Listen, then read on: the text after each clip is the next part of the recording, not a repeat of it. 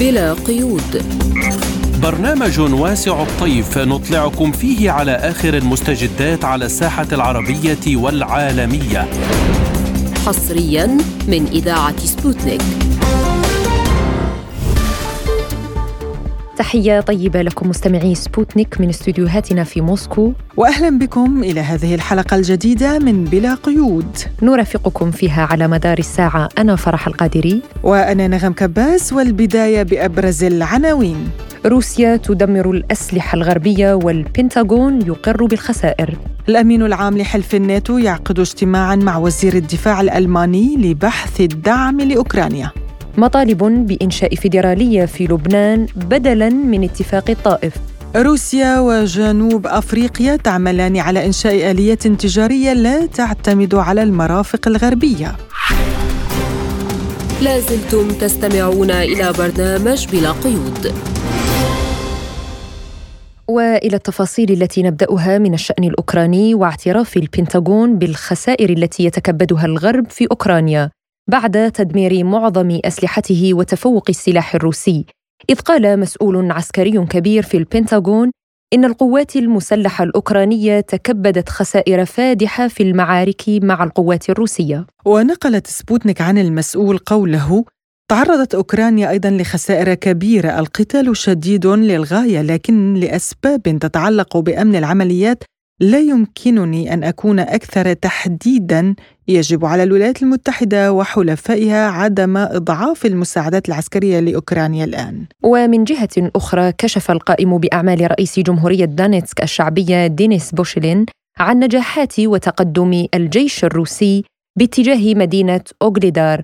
تفاصيل ما يحدث في دونيتسك مع مراسل سبوتنيك هناك أندري كازاكوف Я сейчас нахожусь в Донецке, это самый центр города, Ворошиловский район. أنا الآن في قلب مدينة دانيسك في منطقة فورشيلوفسكي خلال الأسبوعين الماضيين وقبل ذلك في ديسمبر كانت ذخائر الناتو تصل إلى هنا بنشاط في ليلة رأس السنة الجديدة تم توجيه ضربة بمساعدة قاذفات الصواريخ التشيكية المتعددة من طراز فامبير وهي من نوع جراد السوفيتية المعدلة ولكنها أكثر قوة في الأسبوع الماضي كان الوضع في المدينة أكثر هدوءا مما كان عليه في ليلة رأس السنة وفي ديسمبر من العام الماضي.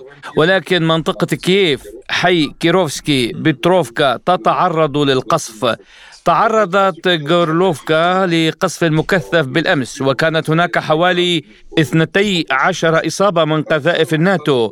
وكانت هناك أيضا ثماني إصابات على ياسينوفاتايا وفقا لمركز التنسيق المشترك. في المجموع كان هناك حوالي سبعة جرحى أمس.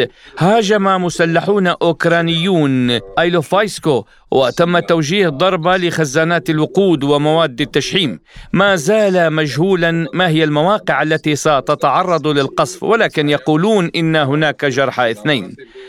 من الملاحظ جدا القسوة المستخدمة من جانب نظام كييف قسوة لها جذور تاريخية. نتذكر أعمال بيتلورا بانديرا هذا المسار التاريخي الدموي الذي يسير وراء أتباع المشروع الأوكراني مشروع هروشيفسكي. مازيبا بيتلورا بالطبع عندما ترى قصفا لمركز مدينة مكتظة بالسكان في ليلة رأس السنة الجديدة فأنت تدرك تماما أنه على الجانب الآخر الآخر يوجد طاقم يضغط على الزناد بينما من المستحيل إمكانية تحذير سكان دانيسك من ذلك. لهذا السبب للأسف وقعت أحداث مثل القصف الذي استهدف ميدان باكينسكي كمسارف في محطة الحافلات. عندما قتل 13 من المستحيل تسمية مثل هذه الهجمات بخلاف أعمال إرهاب الدولة من قبل سلطات كييف والقوات المسلحة لأوكرانيا. طبعا الملقم يعرف جيدا المكان الذي يضع فيه المقذوف فهو يضرب المدنيين قاصدا متعمدا بلا أي تردد. من جانبه قال وزير الخارجية الروسي سيرجي لافروف في حديثه عما يحدث في أوكرانيا إن الحرب التي يخوضها الغرب ضد روسيا لم تعد هجينة لكنها شبه حقيقية. Мы не бьем по гражданской инфраструктуре. نحن لا نقصف البنية التحتية المدنية وهناك الكثير من الأدلة على ذلك كل ما يحدث من حيث الإضرار التي لحقت بالبنية التحتية المدنية في أوكرانيا مرتبط بالإجراءات الإجرامية لنظام كييف الذي ينشر عن قصد لأشهر عديدة أسلحة ثقيلة وأنظمة دفاع جوي في المناطق السكنية عندما نتحدث عما يجري هناك في أوكرانيا فإنما نتحدث عن أن هذه الحرب لم تعد حربا هجينة بل هي حرب حقيقية تقريبا والتي كان الغرب يستعد لها لفترة طويلة ضد روسيا في محاولة لتدمير كل ما هو روسي من لغة إلى ثقافة موجودة هناك منذ قرون ومنع الناس من التحدث بلغتهم الأصلية. بدوره قال رئيس الأركان العامه فاليري جيراسيموف إن روسيا تواجه كل الغرب تقريبا في العملية العسكرية الخاصة. مضيفا لم تعرف روسيا الحديثه مثل هذا المستوى والشدة من الأعمال العدائية. بلدنا وقواته المسلحة اليوم يواجهان الغرب الجماعي تقريبا. وعلى صعيد متصل كشف الرئيس البيلاروسي ألكسندر لوكاشينكا أن السلطات الأوكرانية عرضت على مينسك إبرام اتفاق عدم اعتداء حتى لا تتحرك القوات البيلاروسية إلى أوكرانيا. لازلتم تستمعون إلى برنامج بلا قيود. وللحديث عن هذا الموضوع ينضم إلينا عبر الهاتف من موسكو مدير مركز GSM للدراسات الدكتور آصف ملحم. أهلا بك دكتور آصف في بلا قيود. أهلا وسهلا بكم. يعني نبدأ من هذه التصريحات من البنتاغون. يعترف بأن هناك خسائر فادحه تكبدها الناتو والغرب في أوكرانيا بسبب يعني تفوق الأسلحة الروسية، لماذا اذا يدعو في نفس الوقت إلى استمرار إرسال الأسلحة خاصة أن هناك مؤشرات تقول أن الجيش الأمريكي بدأ يشعر بنقص في الذخيرة لديه. تحياتي لكم وللساده المستمعين. آه هذه النتيجة كان يجب علينا جميعا أن نتوقعها. يعني هم في حلف الناتو اعتقدوا أنهم عن طريق الدعم آه المقنن والمدروس للقوات الأوكرانية أنه بإمكانهم استنزاف روسيا. ولكن روسيا دولة كما ذكرنا دائما دولة قوية والمؤسسة الصناعية العسكرية تعمل على مدار الساعة وتزود الجيش الروسي بأسلحة مستمرة. كما أن الجيش كمان هناك نقطة أخرى الدعم اللوجستي للقوات الروسية الموجودة في أوكرانيا سهل جدا على القوات الروسية والسبب بسيط لأن لأن روسيا وأوكرانيا آه، تفصلهم حدود برية يعني بكل بساطة. وليست آه، أوكرانيا ليست دولة بعيدة عن روسيا. وبالتالي هذا الانتصار الروسي متوقع وهذه الخسارة الأوكرانية متوقعة. يجب أن نذكر أيضا ان أن هناك فساد مستشري في القيادة الأوكرانية فالأسلحة التي كان يقدمها الناتو باستمرار هناك العديد من التقارير تؤكد أن قسم منها آه، كان يذهب إلى المجموعات الإرهابية المسلحة في أفريقيا وفي الشرق الأوسط وتباع في السوق السوداء. وبالتالي ولذلك نلاحظ بعض أعضاء الكونغرس الأمريكي عندما جاء زيلينسكي إلى الولايات المتحدة الأمريكية وفي خطابه الشهير يعني آه، اشترطوا اننا أننا سنقوم بدراسة جميع هذه الأسلحة تقدم لأوكرانيا وكيف هذه المساعدات عفوا آه، وكيف يتم صرفها وبالتالي ان ان وبدأت الخلافات تبرز. يعني لاحظنا أن على على سبيل المثال ألمانيا امتنعت في البداية عن تسليم آه، دبابات ليوبارد لأوكرانيا وبدأت هذه الخلافات تطفو إلى السطح وأعتقد أن الجيش الروسي كلما تقدم أكثر كلما تعمقت هذه الخلافات بين دول الناتو نفسها آه، وستنتهي القضية بالاستسلام مباشر يعني للقيادة الأوكرانية، كما أنه على مستوى القيادة الأوكرانية لاحظنا هناك استقالات مستقلة آه، آه، استقالات مستمرة وهناك بالفعل يعني اليوم أيضا عده استقالات منذ الأمس إلى اليوم ثلاث استقالات، ما دلالاتها برأيك؟ هناك آه، أستاذ نغم هناك خلافات بدأت تبرز بين قائد الجيش آه، زالوجني الجنرال زالوجني آه، منذ العام الماضي. يعني وخاصة في معركة خرسون. كان زالوجني دائما يقول دع دعونا ننسحب من هذه المنطقة، كان هو دائما يعني هنا دائما هناك في صدام في الرأي بين بين الرئيس زيلينسكي وقائد الجيش زالوجني، وبين وبين مدير المكتب نفسه مدير مكتب زيلينسكي نفسه ونائبه وزيلينسكي. هناك خلافات أيضا في القيادة الأوكرانية نفسها حول هذه المعركة. الجميع يعلم أن لا أنه لا آفاق لمواجهة روسيا. يعني روسيا لن تخسر هذه المعركة حتى لو اضطرت إلى استخدام السلاح النووي وهذا يعلمونه جيدا. وبالتالي يجب الجنوح إلى المفاوضات، الجنوح إلى السلام والجلوس مع روسيا آه، وفهم ماذا تريد روسيا، لماذا قامت بهذه العملية العسكرية ولكن هم لا يريدون المفاوضات، هم يريدون إطالة الحرب دكتور، يعني لسنوات. أستاذ نغم حول موضوع إطالة الحرب يجب أن نفهم أن روسيا نفسها أيضا لا تمانع من إطالة الحرب. لا تمانع. من ذلك. لأننا نعلم أن الجانب الروسي لا يحارب من أجل تدمير أوكرانيا ولا يحارب من أجل قتل الأطفال والنساء. هناك الحرب هناك لاستعادة أوكرانيا لاستعادة الشعب الأوكراني وإعادته إلى أصوله الحضارية الأولى. لأن الشعب الأوكراني والشعب الروسي هما شعب واحد وبالتالي ما معنى يعني نحن قلنا هذا الكلام في أكثر من مرة ما معنى أن تأخذ روسيا منطقة معينة من أوكرانيا خالية من السكان؟ لا معنى لهذا. اذا الغايه هو حماية السكان هناك واستعادتهم وكسب ودهم وكسب يعني و... آه ونشر الثقافة الروسية من في تلك المنطقة. فالشعب الروسي والشعب الأوكراني هما شعب واحد. وبالتالي الحرب البطيئه اولا تساعد روسيا على إدارتها آه والتحكم بها.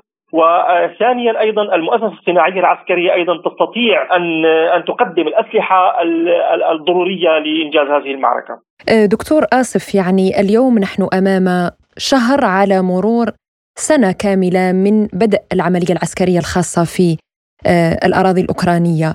اليوم كيف ترى هذا الاجتماع الذي جمع الأمين العام لحلف الناتو ووزير الدفاع الألماني كمحاولة يعني للضغط على الجانب الألماني لإرسال دبابات اليوبارد 2 إلى أوكرانيا؟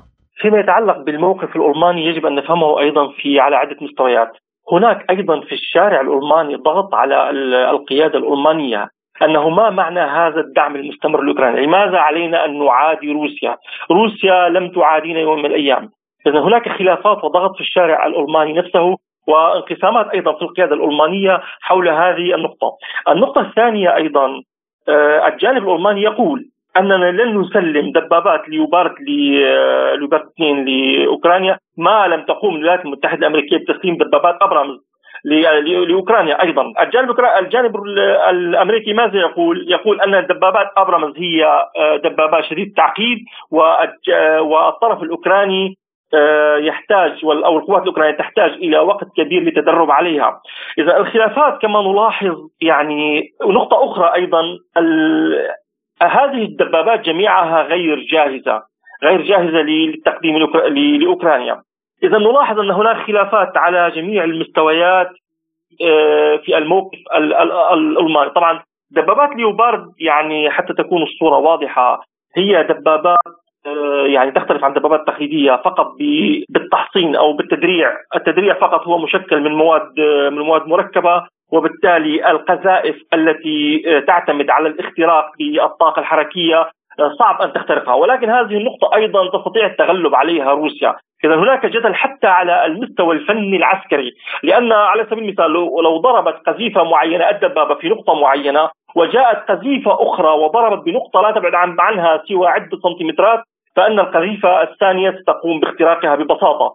كما أن عند روسيا أيضا أسلحة ليزرية قادرة على اختراق هذه الدبابات بسهولة لا تعتمد على مبدأ الصدم وانها تعتمد على مبدأ تذويب أو صهر المادة الموجودة في في ذلك الدرع.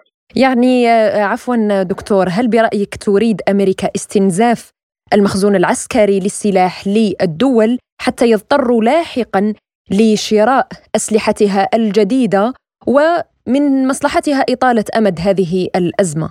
آه، فيما يتعلق بالموقف الأمريكي نحن نعلم جيدا بأن الولايات المتحدة الأمريكية لا تهتم حتى بأقرب حلفائها وبالتالي هي أيضا تنافس هناك تنافس أيضا بين أوروبا وأمريكا حول منافسة اقتصادية. آه، وبالتالي نلاحظ أن الولايات المتحدة الأمريكية لا تريد خوض الحرب مع روسيا لأنها تعرف جيدا النتيجة النهائية لهذه الحرب، النتيجة النهائية لاشتعال حرب بين روسيا والولايات المتحدة الأمريكية يعني حرب نووية ودمار شامل لجميع الدول، وبالتالي تدفع أوروبا بهذا الاتجاه وتستنزف أوروبا. وذلك نلاحظ أن آه، أن الحديث بدأ آه، على مستوى قيادة حلف الناتو بأن آه، سنقوم بإجراء ما يسمى الدفاع المتعدد المستويات يعني ندفع في البداية بولونيا وسلوفاكيا وجمهورية التشيك لتكون خط الدفاع الأول. طبعا بعد أوكرانيا كانت أوكرانيا هي الموطئ القدم الذي كان هي كبش الفداء. كبش الفداء نعم. كان حلف الناتو ينوي تحويلها إلى موطئ قدم لزعزعة استقرار روسيا. ولكن عندما آه، وجدوا أن روسيا لن تسكت وقامت بخوض هذه العملية العسكرية بدأوا يقولون نحن لا نريد تحويل أوكرانيا إلى إلى إلى موطئ قدم لزعزعة استقرار روسيا بل نريد آه، بل نريد رسم خط أمان ودفاع لحلف الناتو. ولكن لم يطرح أحد منهم على الإطلاق أين سيكون هذا الخط؟ بعد فترة من الزمن القوات الروسية تتقدم يعني في تلك المنطقة في أوكرانيا وتتقدم وتتقدم غربا حتى حتى تصل إلى حدود بولونيا وهذا شيء مؤكد. وبالتالي بدأوا يرسمون خطوط دفاع أولى وثانية بولونيا كما قلت بولونيا وجمهورية التشيك وسلوفاكيا. هذا خط الدفاع الثاني خط الدفاع الثالث سيكون ألمانيا وبريطانيا وإيطاليا. وخط الدفاع الثالث ستكون الدول الانجلو بريطانيا والولايات المتحدة الأمريكية، طبعا هذا الموضوع هم يدرسونه بدقة ويريدون ويريدون دفع أوروبا بالدرجة الأولى لمواجهة روسيا وبالتالي طبعا طيب دكتور يعني أوروبا خط دفاع عن المصالح الأمريكية والغرب بشكل عام والناتو.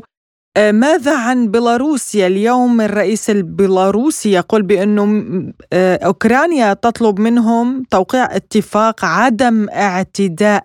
أي عدم تحرك القوات البيلاروسية. أستاذ نغم يجب أن نفهم أن الموقف البيلاروسي والموقف الروسي هو موقف واحد. يعني وإذا اتخذ القرار طبعا الدول الدول الغربية تقول إذا هجمت إذا دخلت بيلاروسيا المعركة فإن آه، هنغاريا ورومانيا وسلوفاكيا وبولونيا قد تدخل المعركة.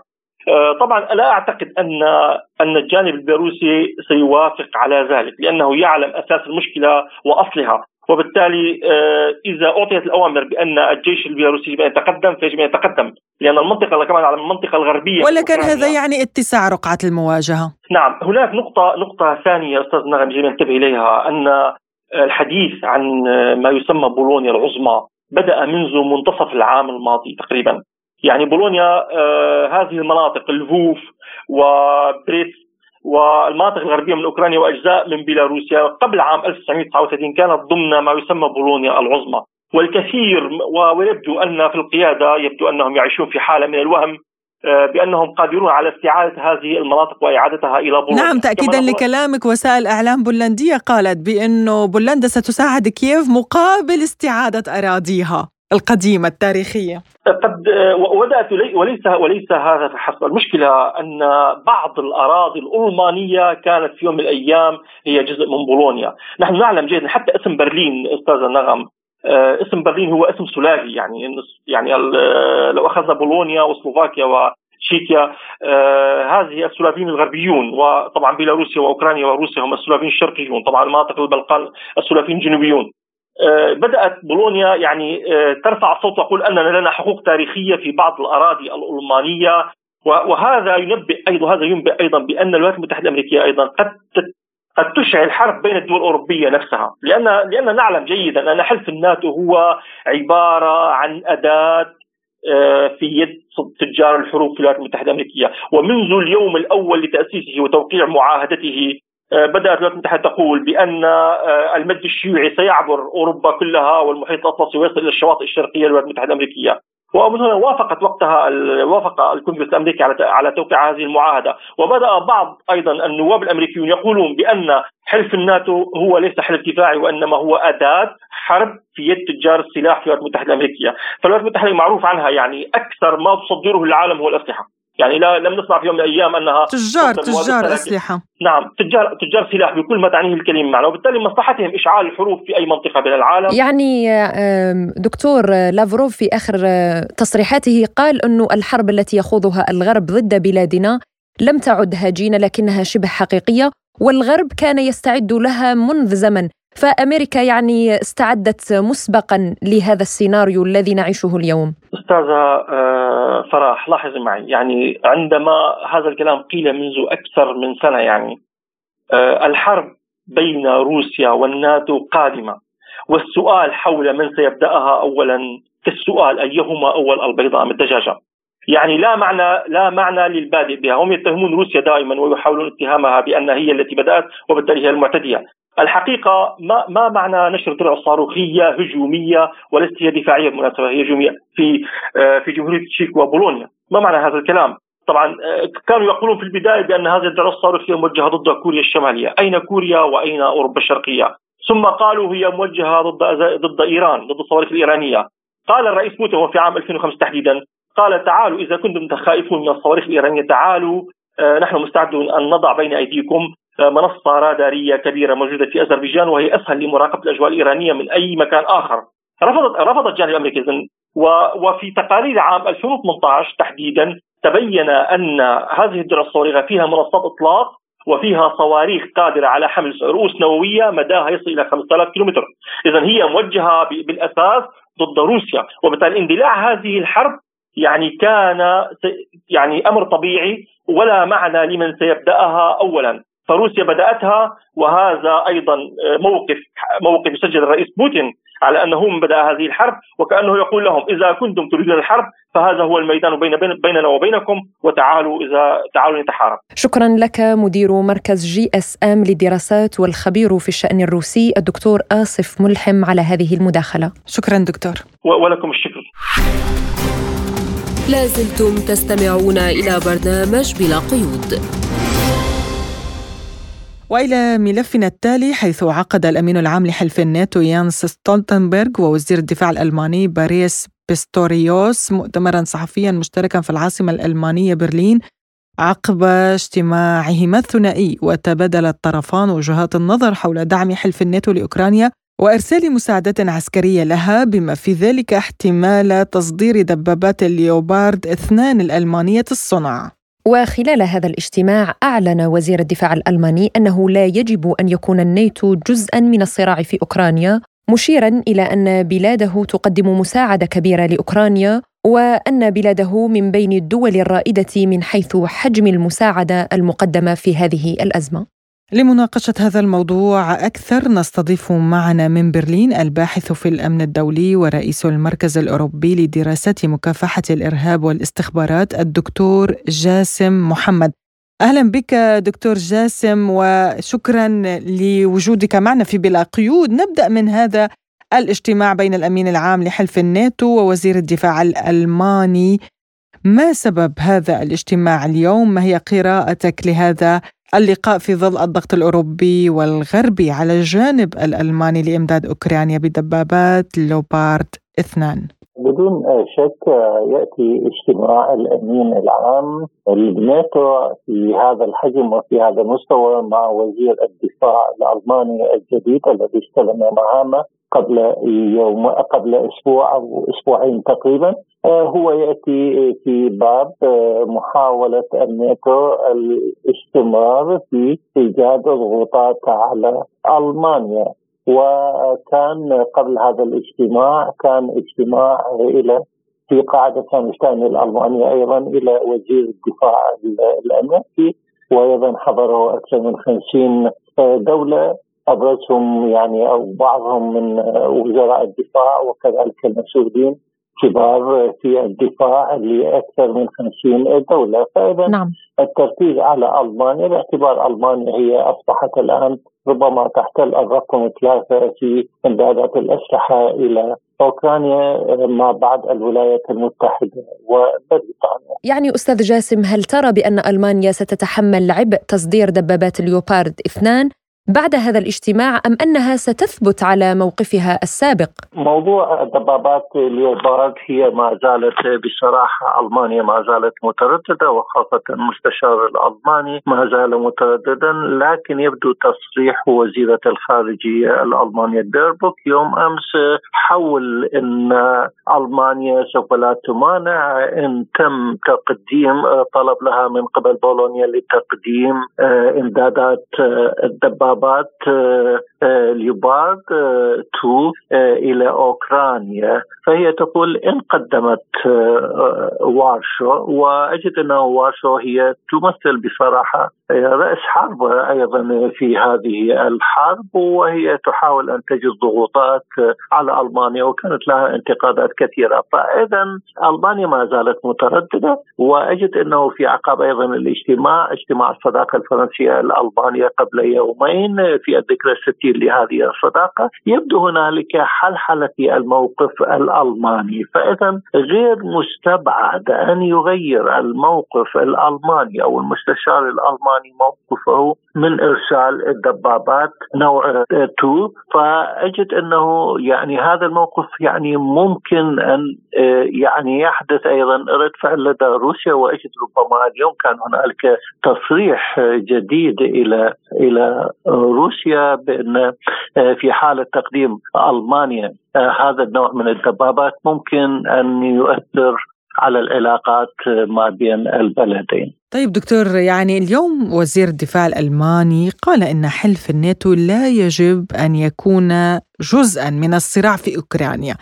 هل برأيك ستقوم دول حلف الناتو بتشكيل حلف مصغر لتقديم المساعدات يعني بشكل غير مباشر؟ أجد إنه تبقى يعني المانيا وكذلك الدول الناتو يعني داخل الناتو منخرطة بصراحة في موضوع إمدادات الأسلحة، يعني رغم الخلافات الموجودة خاصة الآن نلاحظ إنه التصدع في الموقف الأوروبي خاصة ما بين فرنسا وألمانيا حول موضوع دبابات ليوبارد 2 وكذلك مع بولونيا وكذلك مع فنلندا. يعني هذه الدبابات هي آه، تعول عليها أوكرانيا كثيرا باعتبار إنها لها ميزة كبيرة. لكن رغم ذلك يجد إنه هي سوف لا تعمل الكثير من المتغيرات في الموقف العملياتي. آه، فاذا الانشقاقات موجودة داخل الناتو والانشقاقات موجودة داخل الاتحاد الاوروبي لكن تبقى هنالك آه، كتلة وهي الحلفاء الرئيسيين. وهذه العبارة بدأت تستخدم وهي تضم كل من ألمانيا وفرنسا وبريطانيا والولايات المتحدة. ربما هذه هي التسمية المستخدمة الآن في الوقت الحاضر. وأكيد إنه هنالك دول أوروبا الشرقية آه، لديها أيضا مواقف متشددة في هذه الحرب في نفس السياق يعني رئيس الوزراء البولندي أشار إلى هذه النقطة بأنهم مستعدون على بناء تحالف أصغر. على ماذا تعتمد هذه الدول الأوروبية لتقديم مساعدات لأوكرانيا؟ وكما ترى الركود والأزمة الاقتصادية الخانقة في الدول الأوروبية والاحتجاجات التي يعني نراها في الشارع. هذه الدول بولندا هي تعيش على المساعدات من دول أوروبا الغربية وخاصة من ألمانيا وهي تتحدث عن دبابات. ما هو عدد الدبابات ليوبورد 2 الموجودة عند وارشو بولندا؟ لا تزيد عن 12 دبابة. ماذا تعمل هذه ال 12 دبابة؟ كذلك حتى إذا أرادت ألمانيا أن تقدم هذا النوع من الدبابات اوعدوهم أنه يقدمون دبابتين فقط خلال خلال ربما شهرين أو ثلاثة وربما يقدمون 10 أو 12 دبابة خلال العام القادم أو نهاية هذا العام، فماذا تعمل هذه الدبابات ليوبرد 2 في حرب أوكرانيا؟ فاذا هنالك بصراحة يعني آه، موقف يثير الكثير من آه، التوتر داخل دول أوروبا. وأجد إنه حتى ألمانيا آه، نعم. أبعدت بصراحة السفير الأوكراني. وكذلك هي تشعر بالاشمئزاز من هذه الضغوط التي تقوم بها خاصة أوكرانيا. وجد أنه بولندا أيضا تتصرف أيضا تصرف ربما متشدد جدا. وهي بصراحة هذه التصريحات هي تصريحات أجدها أنه للتعبئة الداخلية والإعلام كون إنه قدرات هذه الدول وخاصة لو تحدثنا عن دول البلطيق ورومانيا في دول أوروبا الشرقية وبولندا هذه جميعها هي دول بصراحة تعيش على المساعدات يعني الألمانية وأوروبا الغربية. وأما من حيث القدرات التسلح والقتال هي أيضا تعتمد على حماية الناتو. فأجد أنه هذه هي للاستهلاك الإعلامي وغير مؤثر لا ميدانيا ولا سياسيا ولا دبلوماسيا. الباحث في الأمن الدولي ورئيس المركز الأوروبي للدراسات مكافحة الإرهاب والاستخبارات الدكتور جاسم محمد. شكرا جزيلا لك على هذه المداخلة. جزيل الشكر جزيل الشكر. لازلتم تستمعون إلى برنامج بلا قيود. وإلى لبنان حيث تطالب بعض الأصوات بضرورة إحلال النظام الفيدرالي بدلا عن اتفاق الطائف خلال مؤتمر حمل عنوان العقد الجديد من نظام الطائف إلى النظام الفيدرالي والذي نظمه ما يعرف باسم المؤتمر الدائم للفيدرالية ويدعو المؤتمر إلى ضرورة الانتقال إلى نظام يرتكز على الأسس الديمغرافية أو الجغرافية حفاظا على الكيان ومنعا للتقسيم. حول هذا الموضوع قال المحلل السياسي اللبناني الدكتور ميخائيل عوض لسبوتنيك موضوع الفيدرالية طرح منذ ربما تشكيل لبنان. دائما كان هناك وجهتي نظر لا سيما في البيئة المسيحية وعند الزعماء. واحدة تقول بلبنان الصغير أي جبل لبنان حيث تكون أغلبية مسيحية مع وجود ضئيل. للطوائف الأخرى. وبالتالي يكون الحكم لهؤلاء الزعامات والزعامات وواحدة تقول بلبنان الكبير بضم الأقضية الأربعة. عندما جرى تشكيل لبنان الكبير بحدوده الحالية. وكلما نشأت أزمة في البلاد يعاد صياغة ذات الموضوعات وطرحها. أثناء الحرب الأهلية جرى تطبيق الفيدرالية والكونفدرالية بل والتقسيم غير المعلن. وبهذا المعنى اختبر اللبنانيون واختبر المسيحيون فكرة التقسيم وفكرة الفيدرالية قامت حكومتين أصلا كان هناك مؤسستان كانتا تديران ما كان يسمى بالمنطقة المسيحية والمنطقة الإسلامية إلا أن ظروف والأمور دفعت باتجاه حقائقها. فانفجرت المنطقة الشرقية بحربين طحينتين بين القوى المسيحية عند ذاك كانت القوات اللبنانية. المهيمنة والجنرال أون والجيش اللبناني بأغلبيته المسيحية وأدت إلى تدمير واسع وعدد كبير آه، من الضحايا فاق وجاوز الضحايا التي قدمها المسيحيون في مواجهة الآخرين. أيضا آه، المناطق اللي كانت تسمى وطنية أو إسلامية انفجرت فيها صراعات بالجملة بين أمل والحزب التقدمي بين أمل والفلسطينيين بين الحزب الحزب التقدمي ومعه فرقاء وأطراف وحركة المرابطون. ما اقتضى عودة آه، استدعاء السوريين لترميم الأوضاع وفرض دولة واحدة. بكل الأحوال الدستور اللبناني هو دستور آه، كونفدرالية الطوائف. وتاليا موضوع الفيدراليه والكونفدرالية آه، جرى تجربتها واختبارها وفشلت فشل. النظام يعني فشل المحاصات الطائفية والمذهبيه مذهبية وكونفدرالية الطوائف تجربة الحرب الأهلية ما زالت حاضرة. أيضا اختبرت فيها كل أشكال الفدرلة انفجرت على نفسها وفشلت لماذا تطرح الآن؟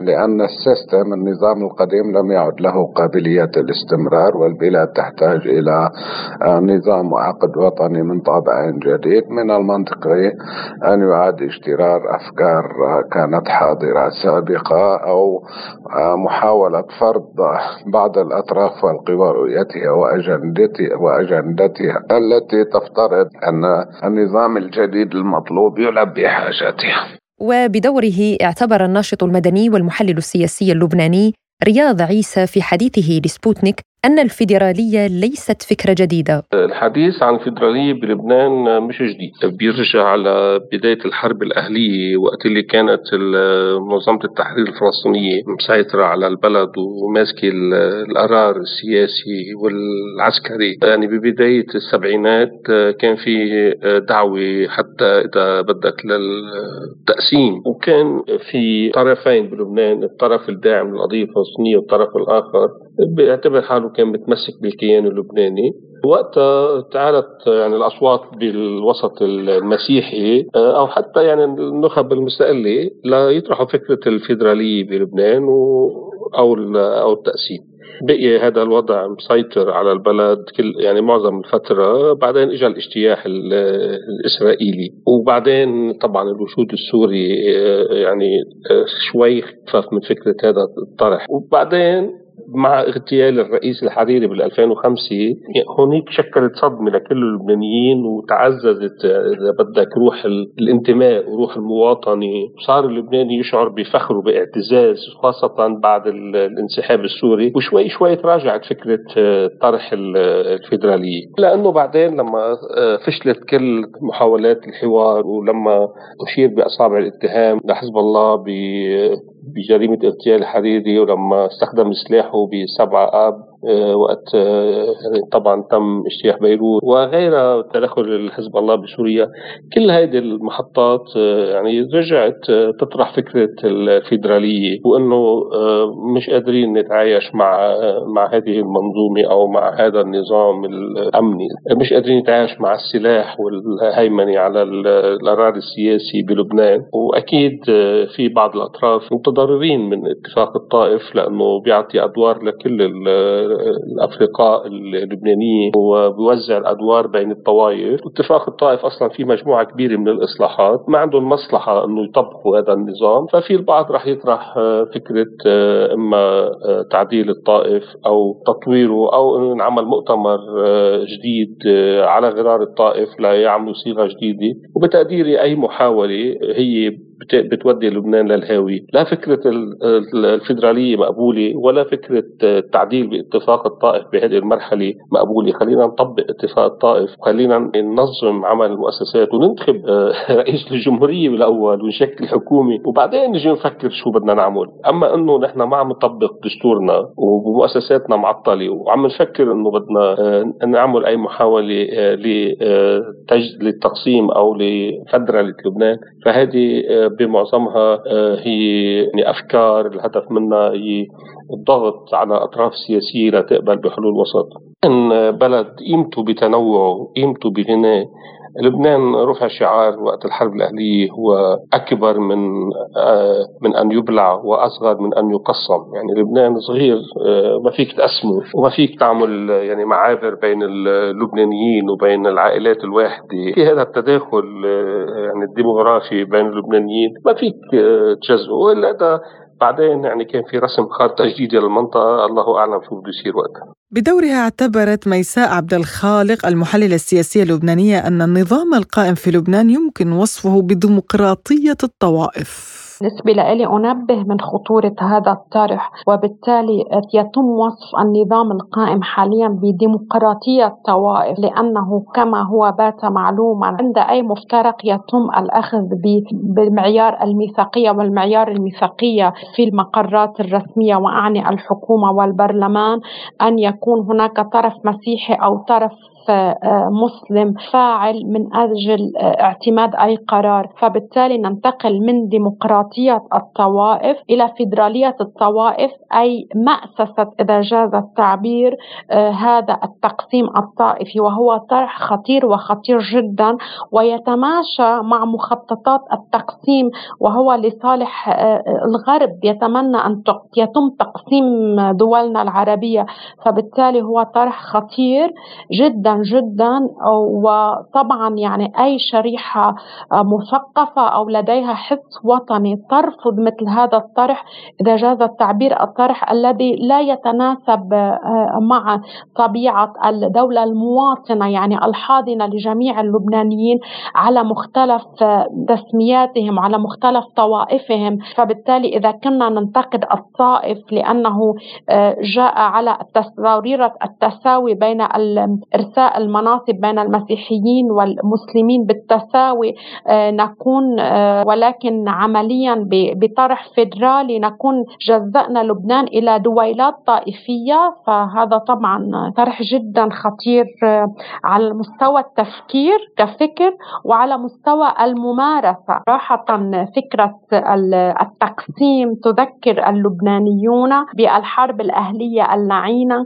التي امتدت من ال 75 ل 1990 وكان هناك ما يعرف ببيروت الشرقية وبيروت الغربية. كل لبناني سواء كان مسلما أو مسيحيا وعنده حس وطني ينتقد تلك المرحلة خلال الحرب اللعينة. ويتمنى أن تكون يعني عبرة لمن اعتبر وأن نكون جميعا نحن مواطنون في دولة مدنية تحكمها العدالة ويحكمها الدستور. يعني في ظل هذه الظلمية التي نعيشها في لبنان لبنان وفي ظل هذا الحين انحدار على كافة المستويات هذه الطروحات صراحة تؤدي إلى مزيد من التأزم الوضع في لبنان. بالعكس في ظل هذا القعر الذي نعيشه في لبنان وانهيار المؤسسات الدولة نسمح إلى مشروع توحيد البنى من أجل وصول إلى دولة مؤسسات ودولة قانون تحمي كافة اللبنانيين على اختلاف طوائفهم طوائفهم وتوجهاتهم السياسية ولا نحتاج لمثل هذه الطروحات لازلتم تستمعون إلى برنامج بلا قيود.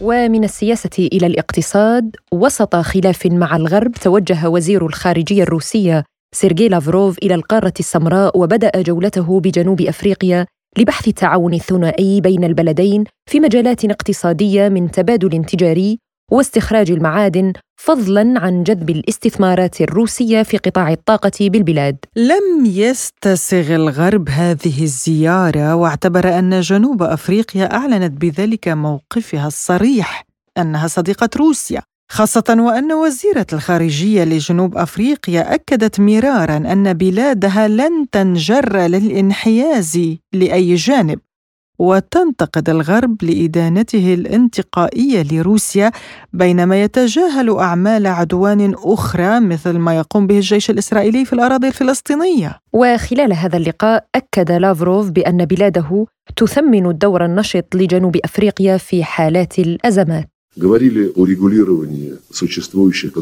تحدثنا عن تسوية النزاعات القائمة في القارة الأفريقية بما في ذلك منطقة البحيرات الكبرى وجمهورية أفريقيا الوسطى ومالي. وجنوب السودان في شمال موزمبيق. نحن نشاطر الرأي القائل بأنه يجب على الأفارقة أن يقرروا بشكل مستقل كيفية حل هذه المشاكل في قارتهم. ونلاحظ الدور النشط لجنوب أفريقيا ورئيسها رامافوس في عدد من حالات الأزمات. والمجتمع العالمي ملزم بدعم تلك الاتجاهات وطرق التسوية التي تختارها البلدان الأفريقية نفسها بما في ذلك في إطار الاتحاد الأفريقي ومختلف المنظمات دون الإقليمية. وستسهم روسيا بنشاط في تطبيع الوضع في البؤر الساخنة في أفريقيا بما في ذلك من خلال تعزيز قدرات حفظ السلام في البلدان الأفريقية. نقوم بتدريب حفظة السلام الأفارقة في المؤسسات التعليمية ذات الصلة نحن نساعد في تجهيز المهام ذات الصلة للاتحاد الأفريقي والمنظمات الأخرى. نحن مهتمون ببناء حوارنا بشأن تطوير شراكة روسيا مع الاتحاد الأفريقي وكذلك مع الهياكل دون الإقليمية بما في ذلك تلك التي تشارك فيها جنوب أفريقيا بنشاط. استعرضنا الاستعدادات للقمة الروسية الأفريقية الثانية التي ستعقد في نهاية يوليو 2023 في سان بطرسبورغ.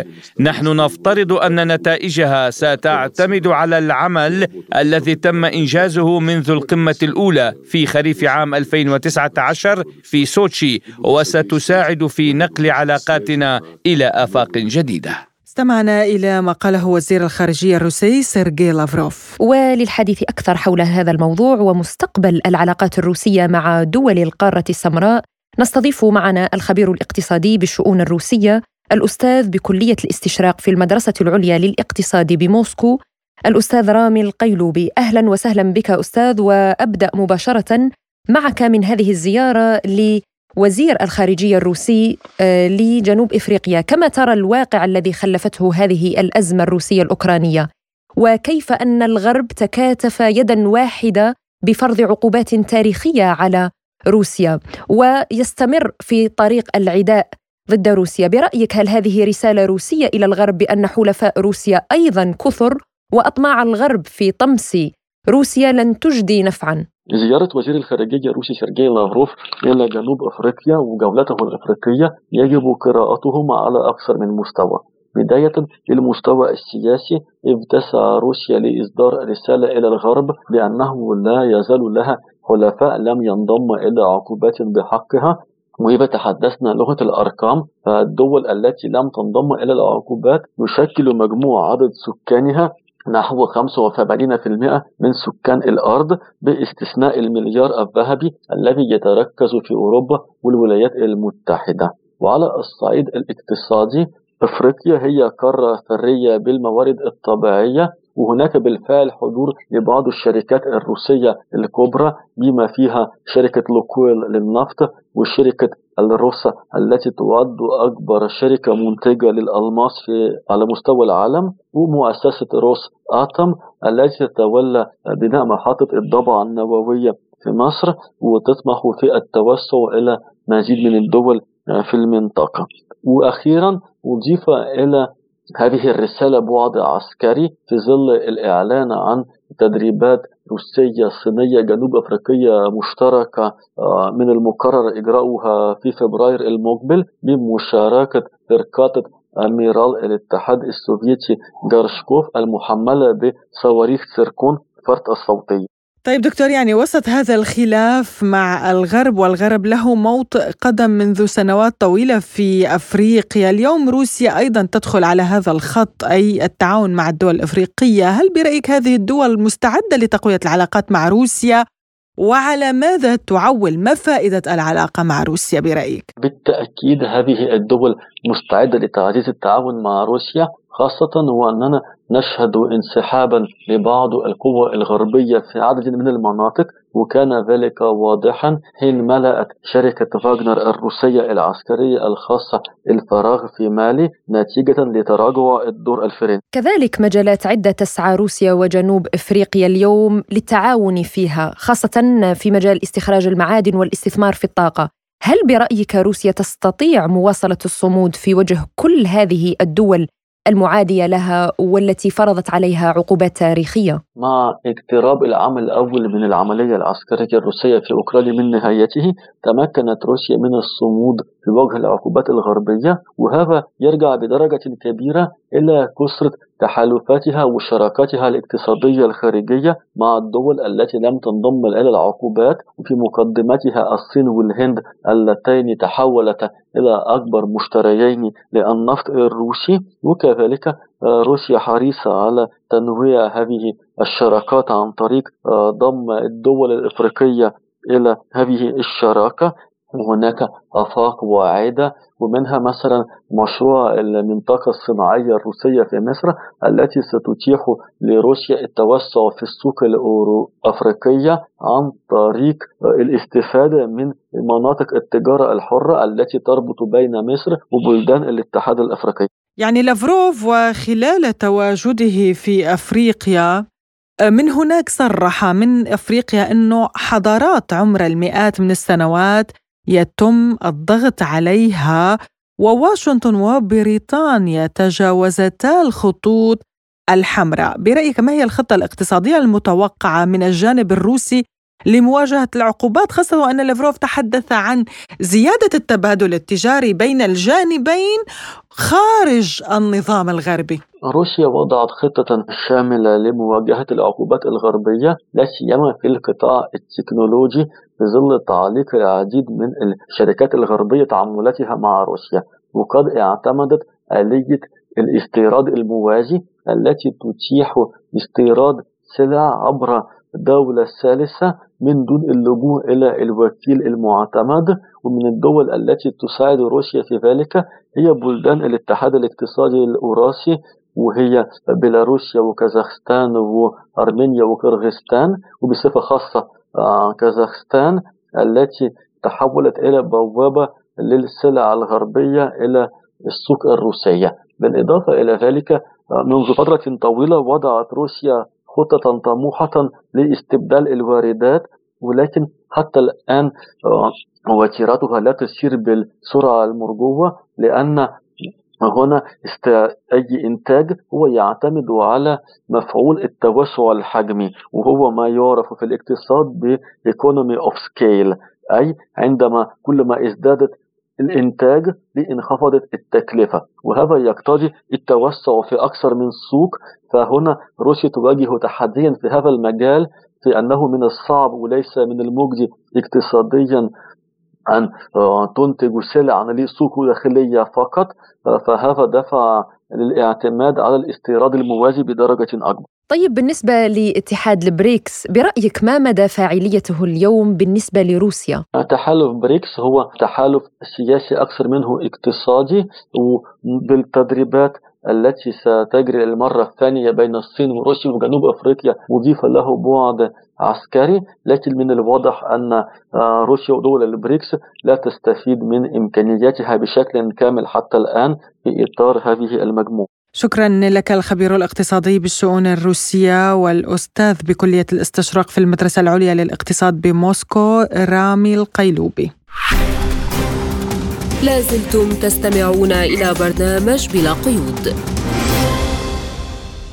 وأيضا في الاقتصاد الأزمة الاقتصادية السورية تصل إلى النظافة الشخصية للمواطنين. فمن المفارقات أن الأزمة الاقتصادية في سوريا وانعدام موارد الطاقة دفعت بالمواطنين إلى الحمامات العامة. لا ماء ولا كهرباء ليغسل المرء وجهه أو يراعي نظافته وسط انتشار للأوبئة والأمراض مثل الكوليرا والكورونا وأيضا الحشرات كالقمل. في سنين خلت كانت حمامات السوق في دمشق طقسا ترفيهيا يقصده الكثير من الرجال والنساء مرة أو اثنتين خلال الشهر. لكن اليوم أدت الضائقة النفطية الناجمة عن الحصار الخانق التي تفرضه الولايات المتحدة الأمريكية واستمرار قواتها بتصدير كميات ضخمة من النفط السوري. المسروق نحو الأسواق المجاورة أدت إلى تراجع كبير في وفرة وقود التدفئة ما أجبر السوريين على اللجوء إلى الحمامات الشعبية المعروفة باسم حمامات السوق. التفاصيل في تقرير مراسل سبوتنيك في دمشق الزميل علي هاشم. دفعت أزمة الوقود والكهرباء في سوريا بالكثير من سكان المدن للجوء إلى الحمامات الشعبية المعروفة باسم حمامات السوق كأحد الحلول البديلة عن الحمام المنزلي الذي بدا استخدامه أمرا بالغ الصعوبة إن لم يكن مستحيلا بسبب شح المحروقات.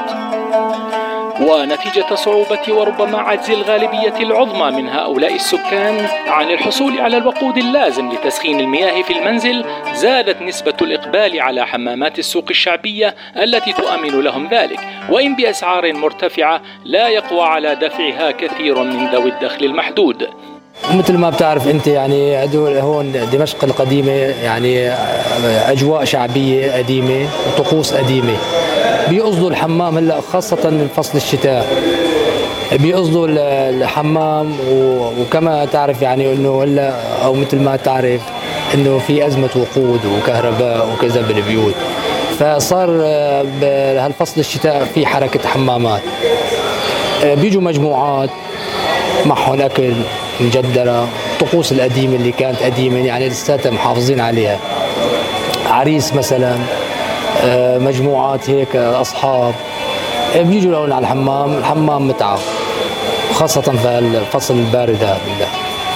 آه، الحمام يتضمن عمره 565 من تاريخه هجري من تاريخ 565 بيتضمن قسمين الجواني والبراني. البراني اللي يستقبل فيه الزبون في عامل اسمه الناطور والمحاسب برا. أول ما يفوت الزبون بيحط أماناته بيخلص بيستقبل الناطور بيعطيه وزره بيشلح ثيابه بيعلقه وبينزل. بينزل لجوا على القسم الجواني. كمان القسم الجواني في عامل اسمه التبع. هذا مهمته يتابع الزبون جوا خدماته. بعد ما يخلص الزبون حمام تكيس ومساج وليفه وعلى 24 بيطلع بياخده للتبع وبيعطيه جوز مناشف وبيطلع لبرا بيرد. على القسم البراني. القسم البراني العامل هو اللي اسمه الناطور بيغير له ثيابه للمناشف يعطيه جوز ناشف مع حرير أو أغباني.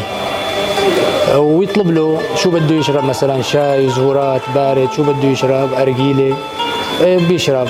اليوم إحنا إجينا الحمام لأنه صار شوي موضوع الكهرباء وأزمة مازوت فإجينا نحن لهون عطلتنا نهار التنين حلاقين إجينا نغير جو. ونشوف شو شو الوضع شو الترتيب.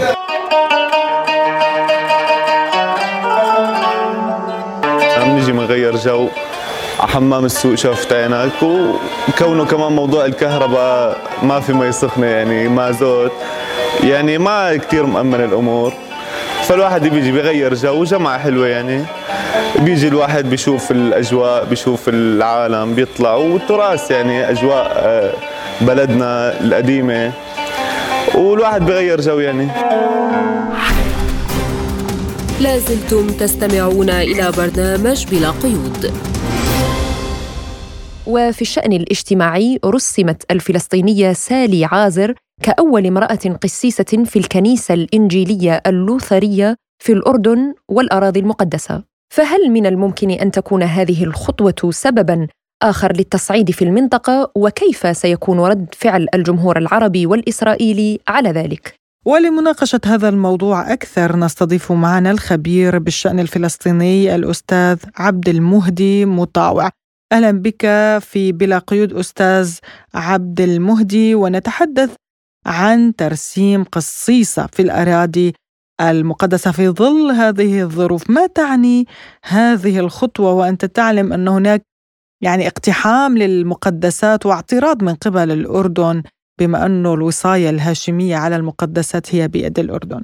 آه، أهلا وسهلا بك وبالسادة المستمعين. آه، أنا أعتقد أنه آه، ترسيم امرأة قسيسة في الأراضي المقدسة خطوة مهمة. فلسطينية طبعا خطوة مهمة. لكن من المهم أيضا أن نشير إلى أن الطائفة آه، اللوثرية الإنجيلية آه، آه، هذه ليست أول امرأة لا في المنطقة ولا في العالم وسبقها في كنائس متعددة في أكثر من دولة وفي المنطقة العربية في لبنان عام 2017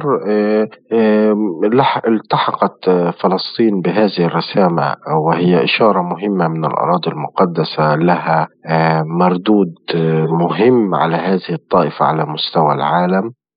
أعتقد أنه خطوة مهمة في إطار دور المرأة الفلسطينية آه، في كل المجالات ليس فقط آه، على المستوى الديني ولكن أيضا على آه، مستويات متعددة. ربما يعني إذا نظرنا إلى الموضوع أغلب مسيحية فلسطين ينتمون إما إلى الروم الأرثوذكس أو الكنيسة الكاثوليكية اللاتينية. الإنجيلية اللوثرية هي أقلية. بالتالي صداها هو معنوي بشكل كبير يؤكد أن فلسطين لديها من المؤهلات آه، أن ترتك آه، أن تلتحق آه، بركب العالم في مجالات متعددة تتعلق بحقوق المرأة وحقوق الإنسان وهذا مهم جدا. طيب يعني برأيك كيف سيكون رد فعل العرب والإسرائيليين من هذه الخطوة؟ يعني أنا باعتقادي أنه ما زال العرب في في مجالات متعددة وليس فقط في موضوع المرأة متأخرين فيما يتعلق بحقوق المرأة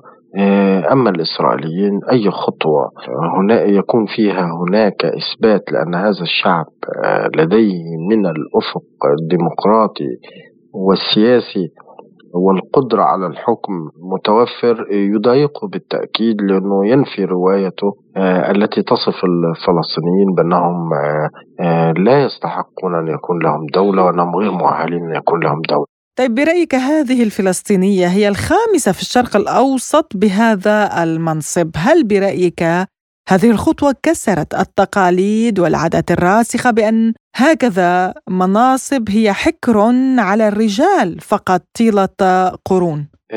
بمناسبة كسر المرأة الفلسطينية أو المرأة ما كان حكرا على الرجال آه، هذه الخطوة في الإطار الديني نعم هي تغيير لكن آه، طبعا تختلف من طائفة لأخرى حسب ما يمكن آه، أن تسمح به آه، الديانات.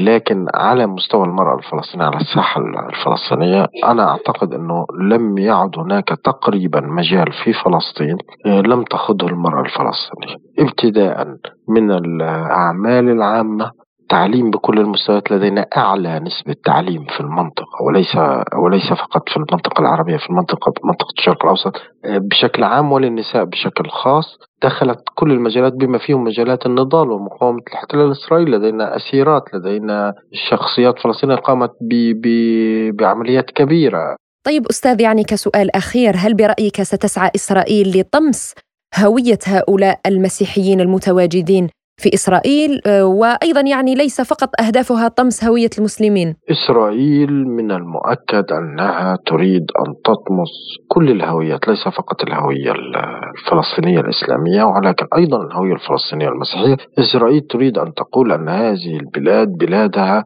وأنها هي من من آه، كل الآثار تشير آه، تريد أن تقول أن كل الآثار تشير لليهودية وغير مهتمة بأي جانب آخر. الخبير بالشأن الفلسطيني عبد المهدي مطاوع شكرا لك على هذه المداخلة. وبهذا الملف نصل وإياكم مستمعينا الكرام إلى ختام حلقة اليوم من برنامج بلا قيود. قدمناه لكم من استديوهاتنا في موسكو أنا فرح القادري. وأنا نغم كباس ولا تنسوا المتابعة عبر الموقع الإلكتروني سبوتنيك dot ae وأيضا قناتنا على تليجرام إلى اللقاء.